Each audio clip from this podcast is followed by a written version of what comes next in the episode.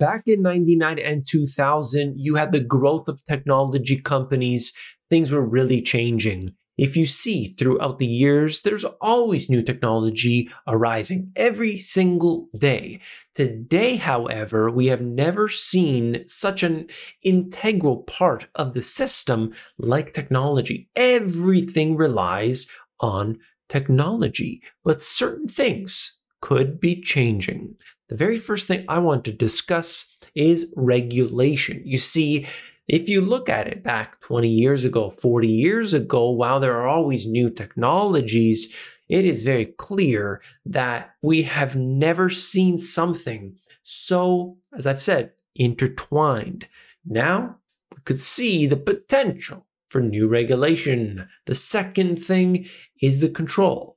These companies, despite the fact that they are largely unregulated, have so much control over the systems that we have to deal with every single day.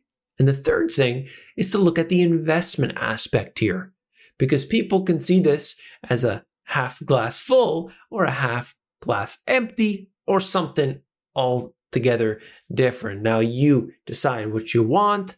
Let's get into it right away.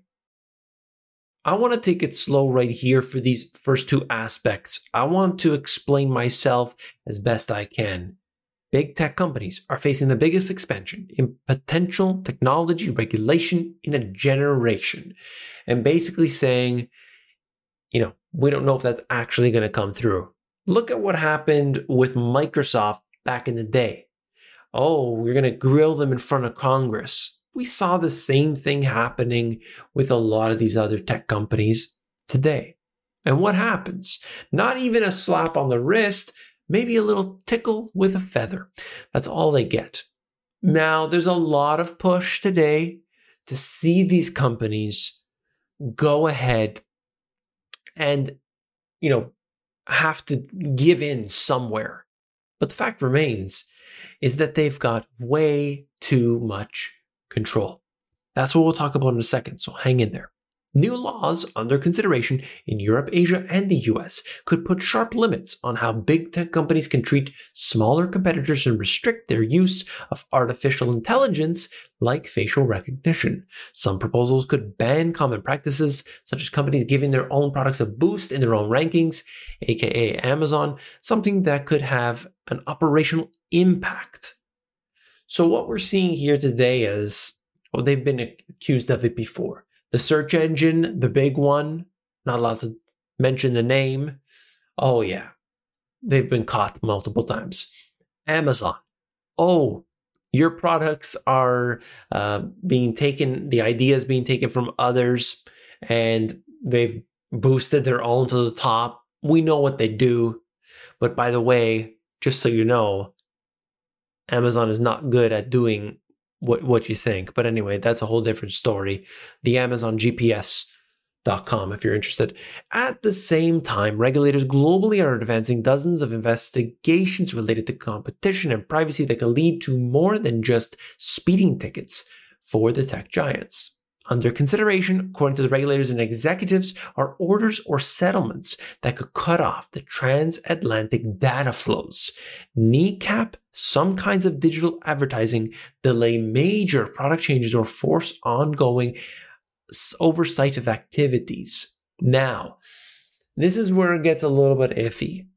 Do you want these companies, which, you know, I'm hesitant to mention the names, but you know who I'm talking about do you want them when they have their alumni working in the government to basically then say, oh, we're going to make rules that control what you do?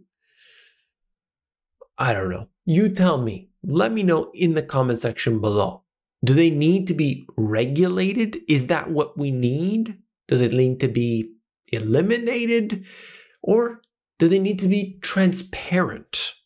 Is that what needs to happen? Or are they simply private institutions that should be able to do whatever they want? Now, certainly you can look here, see how much money they have made, see the actions that they take.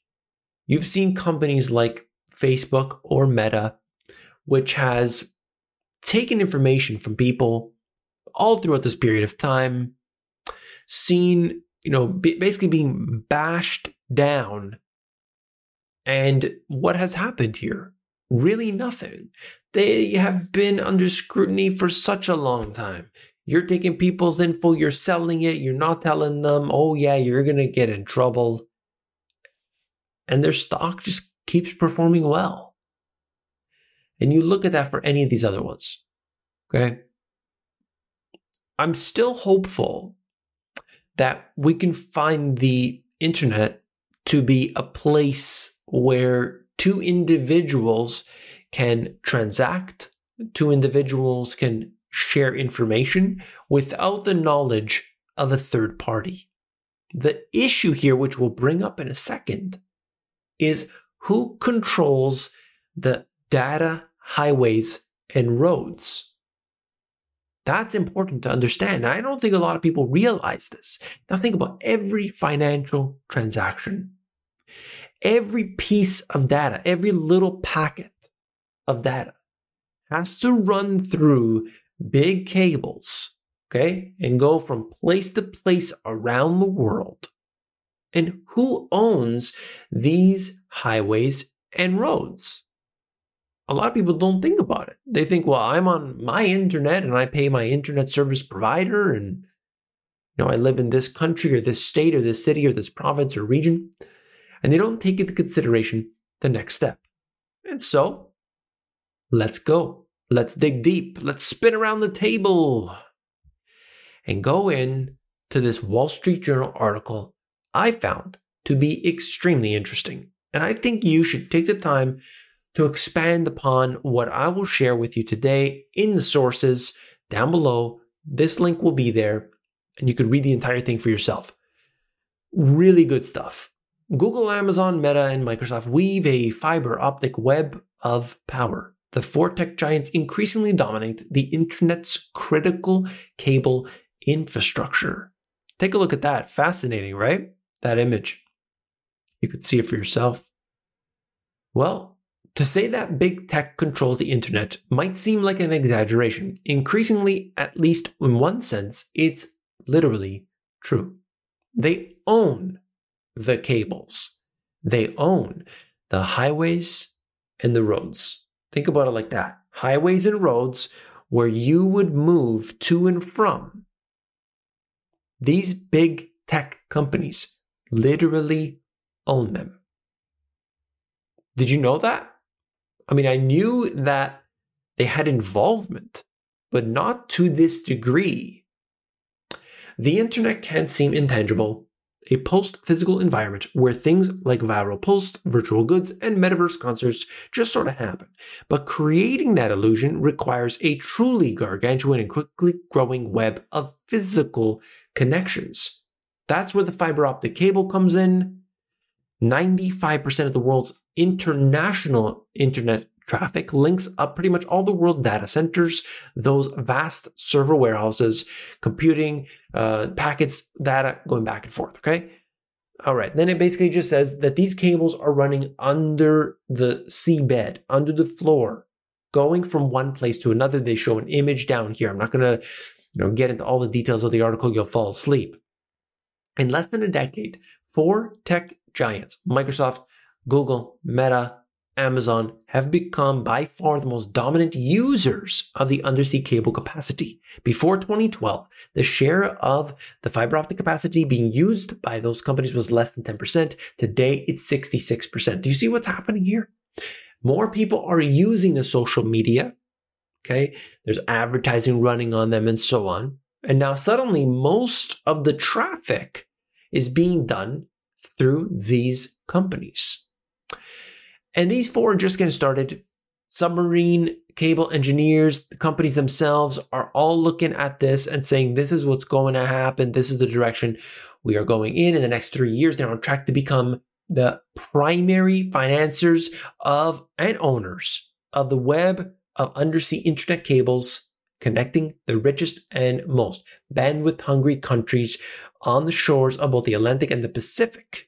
By 2024, the four are projected, projected to collectively have an ownership stake in more than 30 long distance undersea cables, each thousands of miles long, connecting every continent save Antarctica.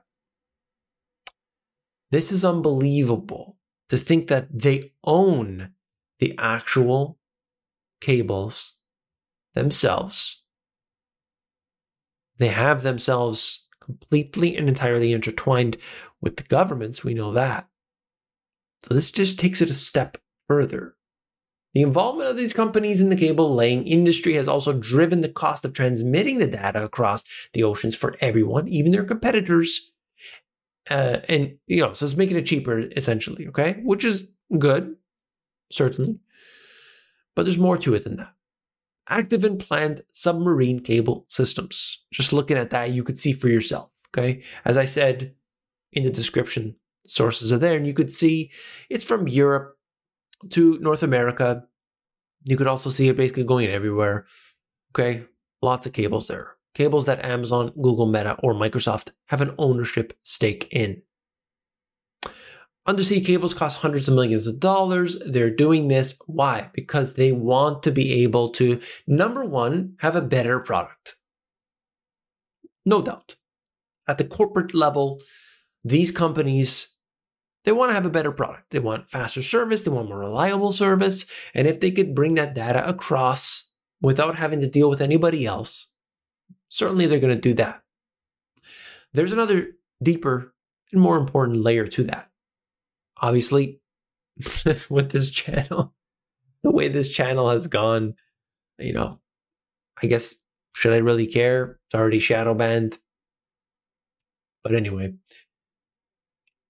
anyway, these companies here, they have such control. And it remains to be seen the direction they'll go if there is more regulation, but they own they own it all. Anyway, there is more in here, and I think it's important that everybody check it out. Okay, I can't get into it all. This video would be 40 minutes long but check it out. Okay, there's lots of images. There's just just a lot. By building their own cables, tech giants are saving themselves money over time that they would have to pay other cable operators. Tech companies don't need to operate their cables at a profit for the investment to make financial sense. Okay, so they've got billions and billions. They've spent that already. I think they said something ridiculous like $40 billion spending on just this. And it just shows you how much they want and need this. And there's just one example here in Chile. This is Google. They're showing you that cable coming right up. Most people don't realize this, they don't understand this because it's simply just, you know, you just log in, that's it, we're good.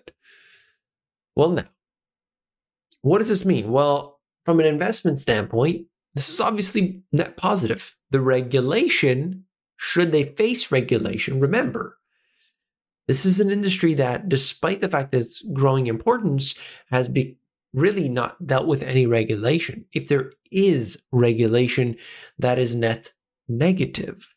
All right.